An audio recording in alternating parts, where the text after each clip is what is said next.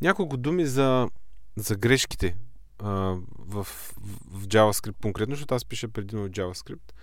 А, или по-конкретно за такива ексепшени, които се случват а, runtime.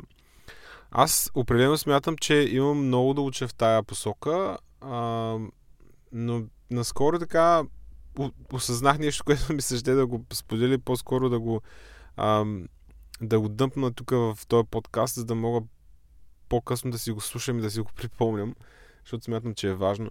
А, аз правя една грешка и предполагам доста хора правят тази грешка, да а, когато знаеш, че някакъв код може да гръмне, примерно някакъв а, реквест към някъде, слагаш му един тракетч и, и, и после какво? Нали, нали това е, е много интересен момент какво правиш с тази грешка. Нали?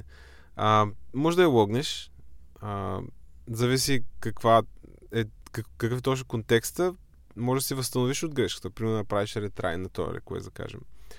А, но е този момент, в който ти а, знаеш, че има грешка и се чуеш какво да правиш с нея, е, е много ключов и в доста от моментите хората не правят правилното нещо за, нали, с тази грешка. А, аз съм виждал някакъв код, който прихваща грешка и просто и, и аз го пиша такъв код, прихваща грешка и просто ретрова грешката. Нали? И, и на практика до този try няма смисъл. А, защото ти дори да е, просто да е логнеш грешката и да знаеш, нали, че има грешка, от този лог а, сега има смисъл съответно, но м- за конкретния потребител в момента, в който върви апа, нали, няма голяма разлика. А, та, за мен е правилото от известно време а, кетчвам грешката там, където мога да я процес на един вид. Тоест, където мога да направя нещо, за да може тази грешка да, а, нали, да, да окаже някакво влияние на това как върви апа в момента. Ако имам някакъв сервис, в който слагам try catch блок и просто а, правя трол на същата грешка, а, няма много смисъл. И да кажем, аз напоследък ми се наложи да, да пиша един такъв леер с много реквести и на практика вътре в него няма никакъв catch, нали? Защото аз а, там с тази грешка нищо не мога да правя. А, това, което трябваше да стане, UI е да покаже някакъв текст там, че има грешка и едно бутонче, което да, да изпрати пак нали, този реквест.